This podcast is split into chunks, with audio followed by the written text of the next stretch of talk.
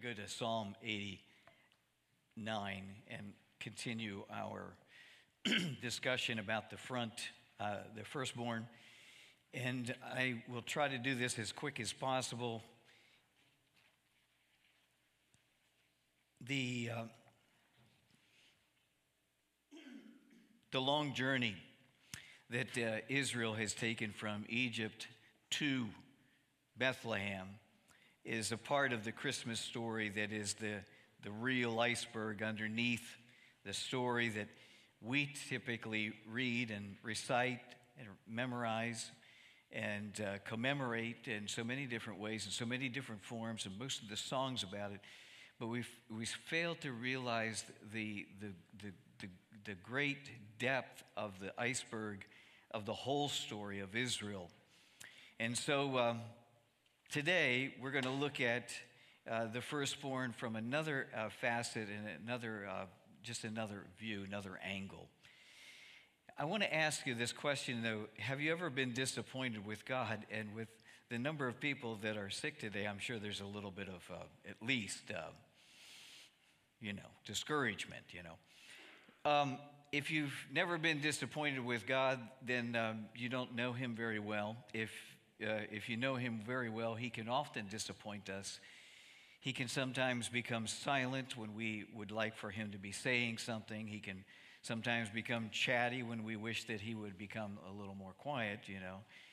But if you've ever heard in your heart something crying out and longing for God to do something that you really needed to be done, then you can understand the cry that is found in Psalm 89. And actually, the sheet of paper, if you turn it over on the backside there, the uh, green label, that, that cry is, How long, Lord? How long will you hide yourself forever?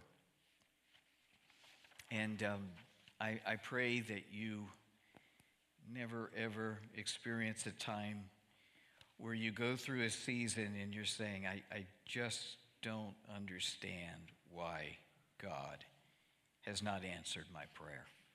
But it happens.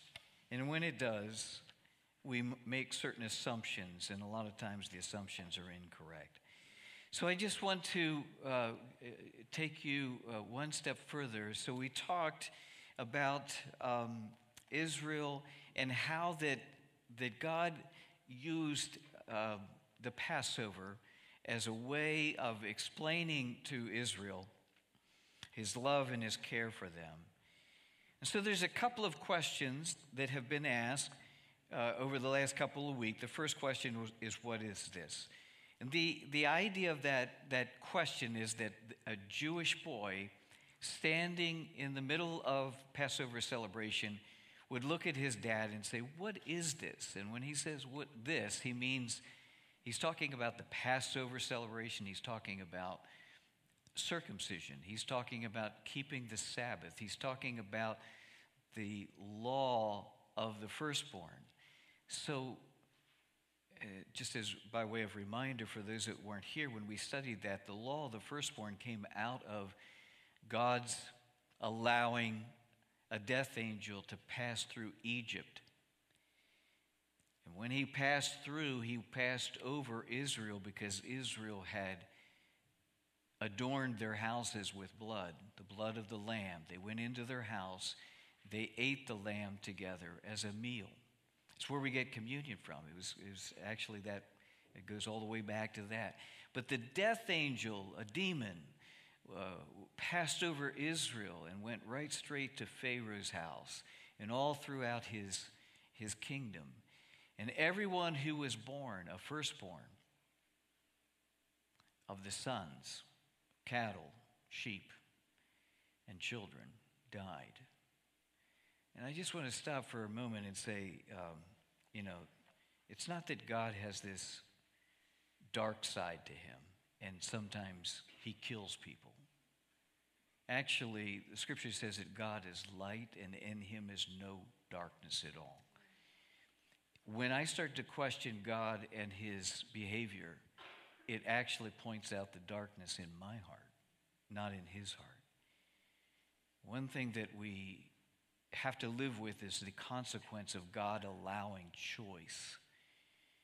And he gave permission to a demon to kill the firstborn boy of every house that wasn't adorned with blood. And that's a pretty serious topic right there. He granted an authority, and I just want you to know that that death angel is still in our world, and that death angel would kill not only firstborns, he would kill every child that he could, had God not limited the authority on that thing. And there's ways that mankind has allowed for authority to be granted to the death angel to sweep through our cities and through our town families. And um, we reap the consequences of that. But it wasn't in God's heart to just start arbitrarily killing baby boys. Instead, what he did was he gave a redemption plan. He said, okay, you slaughter the lamb, the lamb will cover your sins. You put it on your house, you enter that house, and you eat from that lamb and you'll be safe. So the law of the firstborn was remembering that God had, with a strong arm, delivered Israel out of Egypt and taken them. Well, they, they literally they went into the homes one night, and the next day they come out in the middle of the night, and they're a nation now. They're not two million slaves building pyramids in Egypt with harsh taskmasters. They're now a nation. And they cross the Red Sea, and God destroys the army of Pharaoh. And those who sought them, they never saw again. Once they entered the promised land, they continue this journey. And in the journey, there's another question that gets asked, and that was last week, and, and, and that was the prophet Samuel saying, um, uh, to, to God, you know, when God said to him, Listen, I want you to go to Bethlehem and I want you to anoint a new king, and he is found in Jesse's house. And then God asked a question of Samuel, and he says, How long will you mourn? How long will you grieve over Saul, seeing that I have rejected him as king? So the people of God, when they crossed the Red Sea for uh, 70 or more years, they had judges who led them and guided them. And then they cried out to God for a king, and God gave them a king, and Saul was the first king. But Saul rejected God, so God rejected him. Samuel grieved God's decision, and God says to him, How long will you grieve over Saul, seeing that I have rejected him as being king? Then Samuel's commanded to go to Jesse's house, and all the boys come through, and Samuel's looking for this king, and he can't find one. And Samuel says, There's got to be another boy around here somewhere. And good old Jesse said, Oh, I forgot I have a son out in the backyard. He's uh, tending to the sheep. And so uh, Samuel says, We will not sit down, we will not eat, we will not refresh ourselves until the boy has come in. And when David walked in, God had said that he had found for himself a man after his own heart. When David walked in, in walked this young man who would become the new king of Israel. David was a good king. He became the standard by which all other kings would then be judged. They were either a good king like David or they were a bad king unlike David. And we talked about the issue of David and his sin. By the way, when I mentioned uh, Bathsheba and Uriah and all the things that went wrong there, I forgot about later in David's life when he decided to take a census of how big his army was. And he starts counting the people. And the consequence of that action was 70,000 men died. Again, by permission from God. And David realized his sin and he repented again. So David was a man of bloodshed. He was a worshiper. He was an interesting man in many facets and capacities.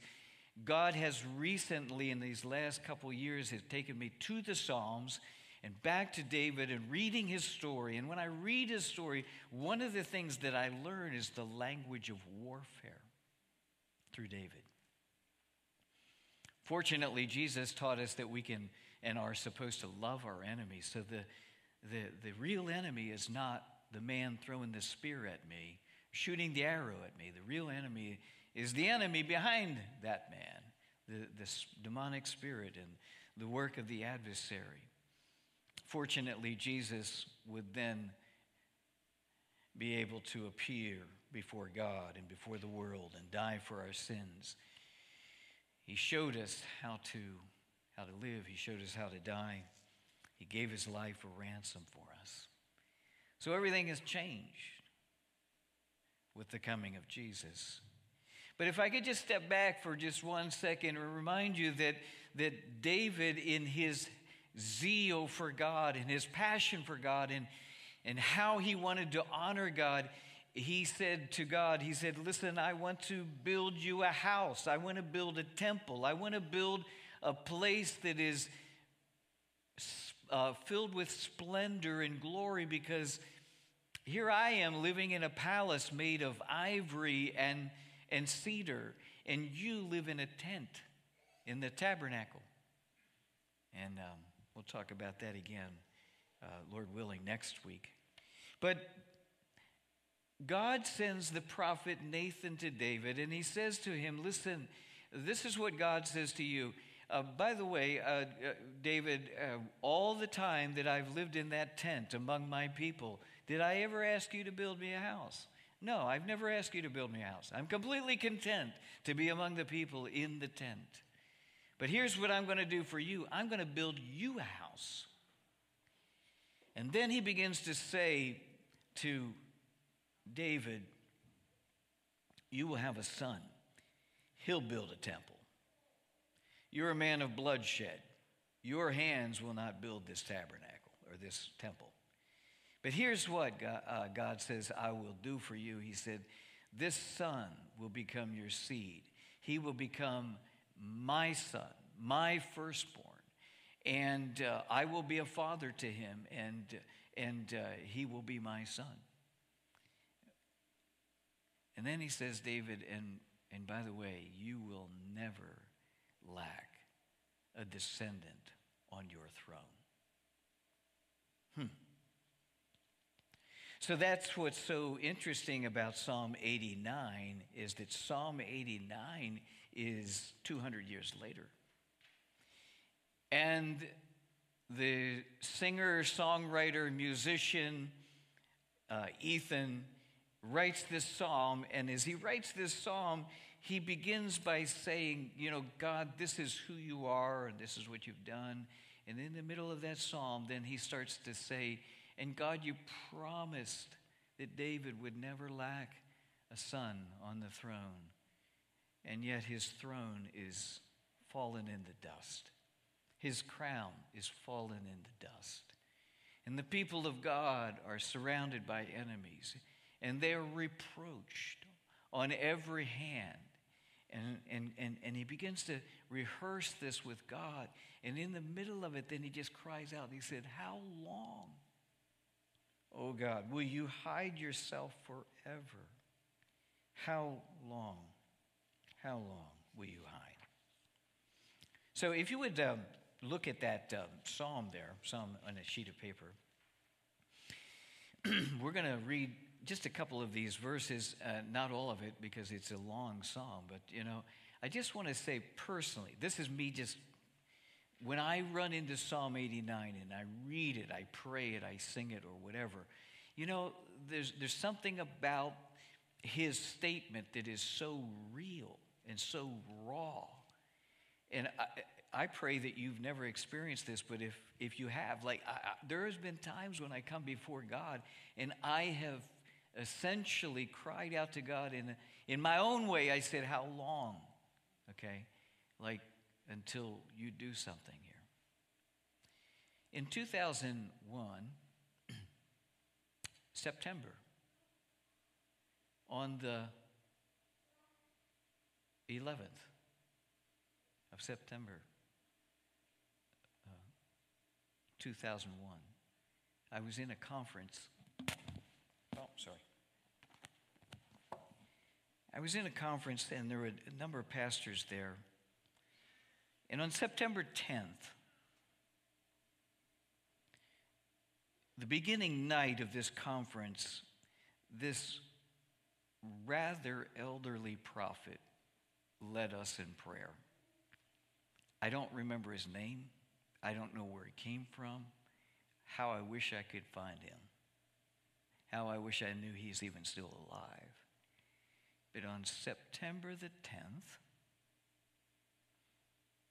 at the end of him leading us in a time of prayer, he points at me among these two dozen pastors and he says, Young man, come here. Well, I'm impressed already, you know. He says, The prophet doesn't know how old I am. And I walk over to him and he lays his hands on me. And as soon as he lays his hands on me, he starts to wail. I mean, he lifted his voice and almost shook the room. And he began to cry and to groan. And I'm like, oh, this doesn't seem good. and um, when he started to, to let loose with words, then he started to, to repeat this psalm. He started saying, How long? How long? And I'm like, Okay, this is interesting. I mean, I'm going to go with it, you know, but know, it, it's interesting. It's not every day that this happens. And then he says, Seven times. Seven times the enemy has sought to kill you. And I'm like, okay, there was this and there was. I'm going through it. I have more than seven, you know. I don't know. God's math is a little different than ours, but you know, he's like, seven times the enemy tried to kill you, and you have cried and said, How long? And there was all of a sudden, he hit this word and he hit this moment, and something in my heart just broke and just a flood of water come out of me, you know, out of my eyes, and I just was reduced to a puddle. And he continued to pray and to prophesy, and he began, he read my mail. I mean, he just And then he says, I'm saying to you, not long.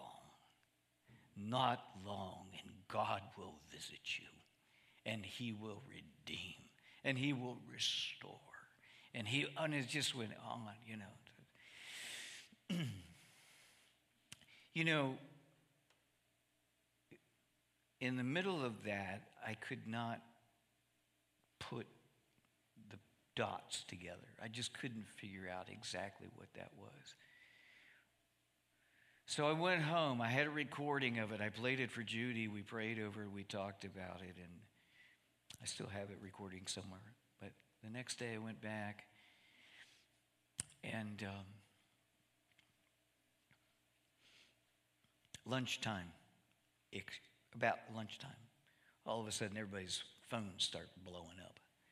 And everybody's getting text, you know, and it's like something crazy is happening in our world.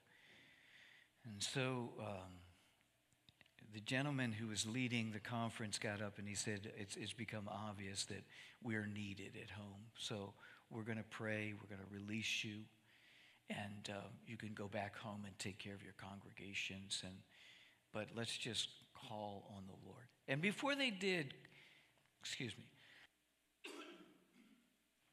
before they called on the Lord, a, a gentleman got up and he just shared a few things. And it was like an expert analysis of where Christianity was at on that at that day, that time, you know. I, I mean, he was spot on. We prayed, we went home. before I left, there was the old prophet in the hallway. And I went up to him and I said, Excuse me, sir, I don't know if you remember me. And he didn't really say much.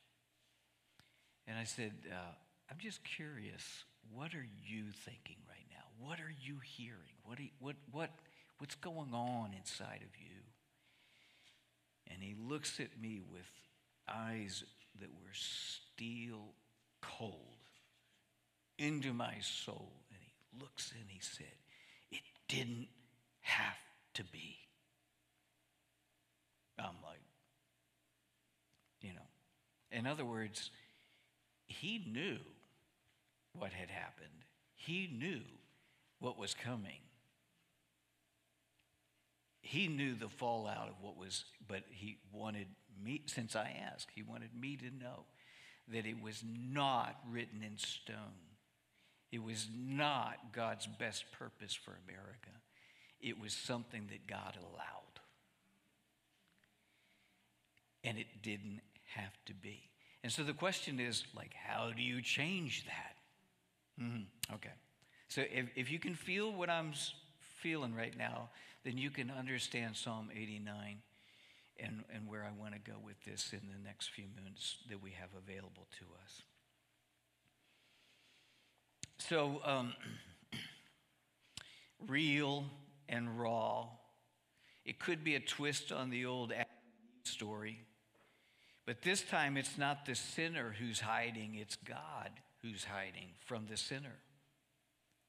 It's like God has given up, it's like he hid somewhere or he fled the scene. This is not the pain of being lost and without God. This is the pain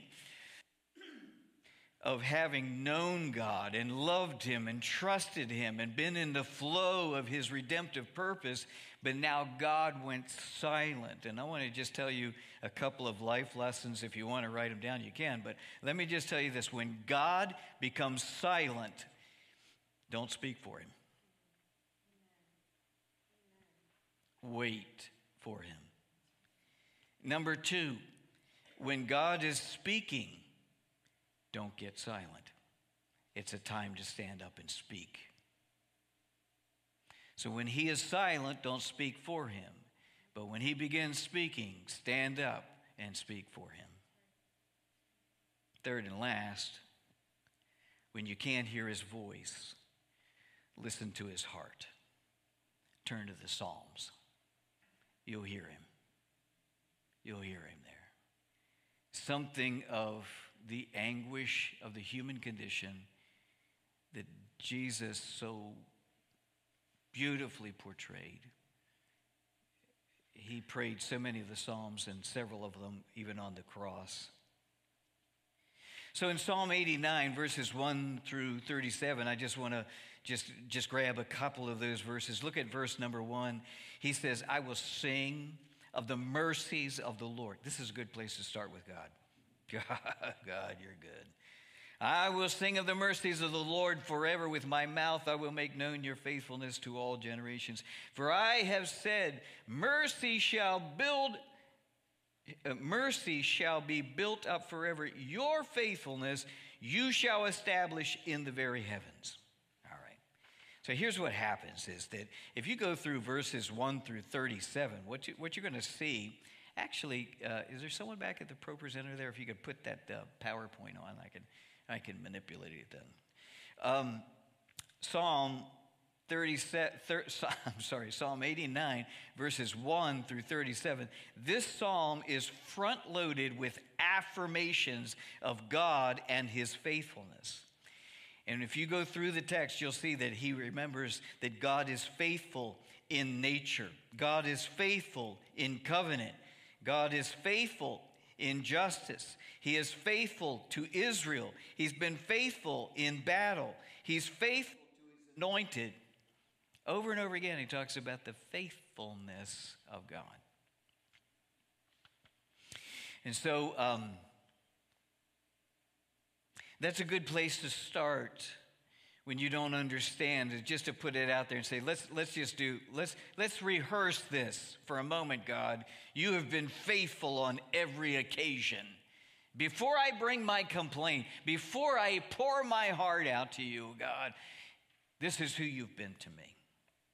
And then in verses 24 through 29, the psalmist begins to rehearse the faithfulness of God and his promise to David. Let's just turn to 24, which is on the front side. Um, well, let me read it in my bigger version here. Psalm 20, uh, 89, verse 24. He said, But my faithfulness and my mercy shall be with him. This is what God, he's speaking for God now. He says, And in my name his horn shall be exalted, his authority. I, as also, I will set his hand over the sea, and over the right hand is and his right hand over the rivers, and he shall cry to me, You are my Father, my God, and the rock of my salvation, and I will make him my firstborn. This is just rehearsing what we read in Samuel, what we read in, in, in Chronicles of the testimony that God had of David and about David and his son. Uh, verse 27 also, I will make him my firstborn, the highest of the kings of the earth. My mercy I will keep for him forever, and my covenant shall stand firm with him. His seed also I will make to endure forever, and his throne as the days of heaven. Oh, this is the promise. And then in 38 through 45, now here's the rub, here's the offense. This is where uh, Ethan just begins to swerve into his present concern and condition. Okay, God, so you've been faithful and you have promised, and but now you have cast off and rejected David. Uses the same word as when, when, when, when God says to uh, Samuel, How long will you mourn over Saul, seeing that I have rejected him? So, what, what does is he takes the exact same words and he says, You have cast off, you have rejected your anointed, just like you did Saul. You said you wouldn't do that. You have renounced your covenant, and you said you would not do that. You have profaned his crown, and God, you said you would not do that. You have broken down his hedges, and now he's plundered by everybody and you said you wouldn't do that. So we get, we get the picture here, right? You know? Um, please, I want you to notice two things. There's a contingency clause here. In uh, verse number, uh, let's see here, the 30 if his sons forsake my law and do not walk in my judgments, if they break my statutes and do not keep my commandments, then I will punish them and their transgressions with the rod and their iniquity with many stripes. Nevertheless, my loving kindness, my mercy, I will not utterly take away from him, nor allow his faithfulness to fail. Actually, the way that God said it to Nathan the prophet who spoke to David, he said, Look, if your sons disobey, I will punish them with the rod of men, but my mercy will remain on your house. So there is a contingency here. If his sons break his statutes, then, you know, okay. Uh, all bets are off. Second thing is that. Uh, but forever is still forever. So when he says to when he says to David, You will not lack a son, someone will be on your throne forever. And then all you have to do is look at Israel's history and see how they were torn away by the Assyrians, how they were torn away by the Babylonians. And then the Romans and, and uh, Alexander the Great and so many others had plundered them, you know, and put up or set up uh, vassal kings that were not David's seed. So uh, you, you come to this place and you, you have to realize that, that Ethan, this musician leading God's people into worship, He, he, he does the unthinkable. It's like David or Gary would suddenly stand up and say, I got to be honest with you. You know, we're worshiping God as we should, but, but sometimes you ask yourself, how long until God actually answers our prayer, our cry, or He hears our uh, request, or He understands that we are confessing His promise? How long until He breaks through and does something. Well, I, I just want to tell you um, forever is forever. When God says you'll not lack a son on your throne, forever is still forever. So if you, if you can, turn to Isaiah chapter 9. And the prophet now, this is 700 years before Jesus. The prophet Isaiah says, for unto us a child is born, unto us a son is given, and the government will be upon his shoulder, and his name will be called one. By the way, it's not your government, it's his. The government will be upon his shoulder. His name will be called Wonderful, Counselor, Mighty God, Everlasting Father, Prince of Peace. Hope has a name, Emmanuel, and all these others, right? You know, and of the increase of his government and peace, his shalom, there will be no end. And upon the throne of David and over his kingdom, in order to establish it with judgment and justice from that time forward and forever. The zeal of the Lord of hosts will perform this. So you've got Nathan prophesying how long? You've got Isaiah saying, You will. And then, if we were to turn to Luke in these closing moments, in Luke chapter 1 um, and verse number 29, when she saw him, Mary saw the angel Gabriel, she was troubled at his saying and considered what manner of greeting this was. And then the angel said to her, Do not be afraid, Mary, for you have found favor with God.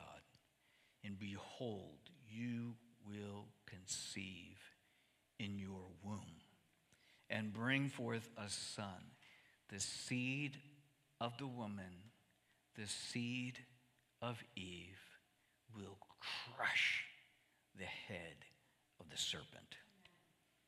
The seed conceive in your womb and bring forth a son, and you shall call his name Jesus he told Joseph Emmanuel. So I don't know how he ended up, how they settled that dispute, you know, but Jesus Emmanuel, I don't know, you know. Just see Mary saying, his name is Jesus. And Joseph saying, I heard Emmanuel. Jesus, Emmanuel. Happy wife, happy life. Let's call him Jesus. He will be great and will be called the Son of the Highest, and the Lord God will give him the throne of his father David, and he will reign over the house of Jacob forever, and of his kingdom there will be no end. Forever is forever. Please stand up with me. I, um, I have a concern that the church does not realize or know her history well enough to understand that God did not make a new covenant with the church. He made a new covenant with the house of Israel. It is her story. It is her king. It is her David. It is her um, promises that were given. And thank God he found a way to include us Gentiles into that. He grafted us in. So this history kind of does become like our history too. But I, I, just want you to know this. It's been a rocky road, a bumpy road, but God is faithful and He will not fail. And this same Jesus who has saved you from your sins, This same Jesus that we preach, this same Jesus that we worship, this same Jesus that we have proclaimed his name around the world, this same Jesus did change the world and is ruling in the hearts of those who have accepted him. But, brothers and sisters, I want to tell you it's not the end of the story. The end of the story is there's twice as many prophecies about the Lord returning as there are about his first coming. And this same Jesus will return, and there will be a rod in his mouth. And with that rod, he will make judgment, and he will establish his kingdom in Israel and rule over the ends of the earth. And all the fun begins. Satan will be bound, demons will be banished, the righteous will be resurrected, and we will see Jesus. This story is deep. And the largest part of it is like under the water, the history. But I'm here to tell you that the what is coming in the future far, far exceeds the history under the water. No matter what you're going through right now, it is temporary. No matter what you're fighting with right now, it is temporary. No matter what has you discouraged right now, it's temporary. No matter what is happening or not happening in your world that you would like to see changed, it is temporary. Everything is temporary, but Jesus is eternal. And He's coming. And I came here to tell you that everything that you will ever need is in this room today. Everything that you will ever need is in this room. And He is faithful. He is faithful. Shall we call on the Lord? Shall we call out to Him? Shall we repent of our lack of faith? Shall we repent of our faithlessness and our wishy washy up and down and in and out and insecurities and lack of courage? Father, I praise you and I thank you. And I bless you and I thank you.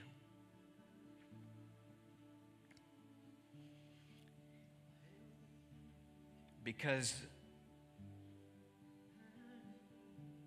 David doesn't lack a king on a throne.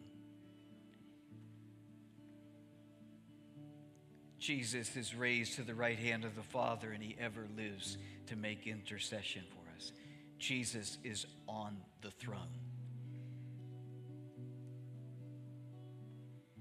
Now we invite you, Jesus, to be on the throne of our hearts. Until that day when you literally rule over heaven and earth, on the earth, from the earth, we invite you into our hearts. We invite you to reign in us as you dwell within us. Father, I pray in the mighty name of Jesus Christ that your people would not lose hope. Hope has a name. Whether we call him Emmanuel or we call him Jesus.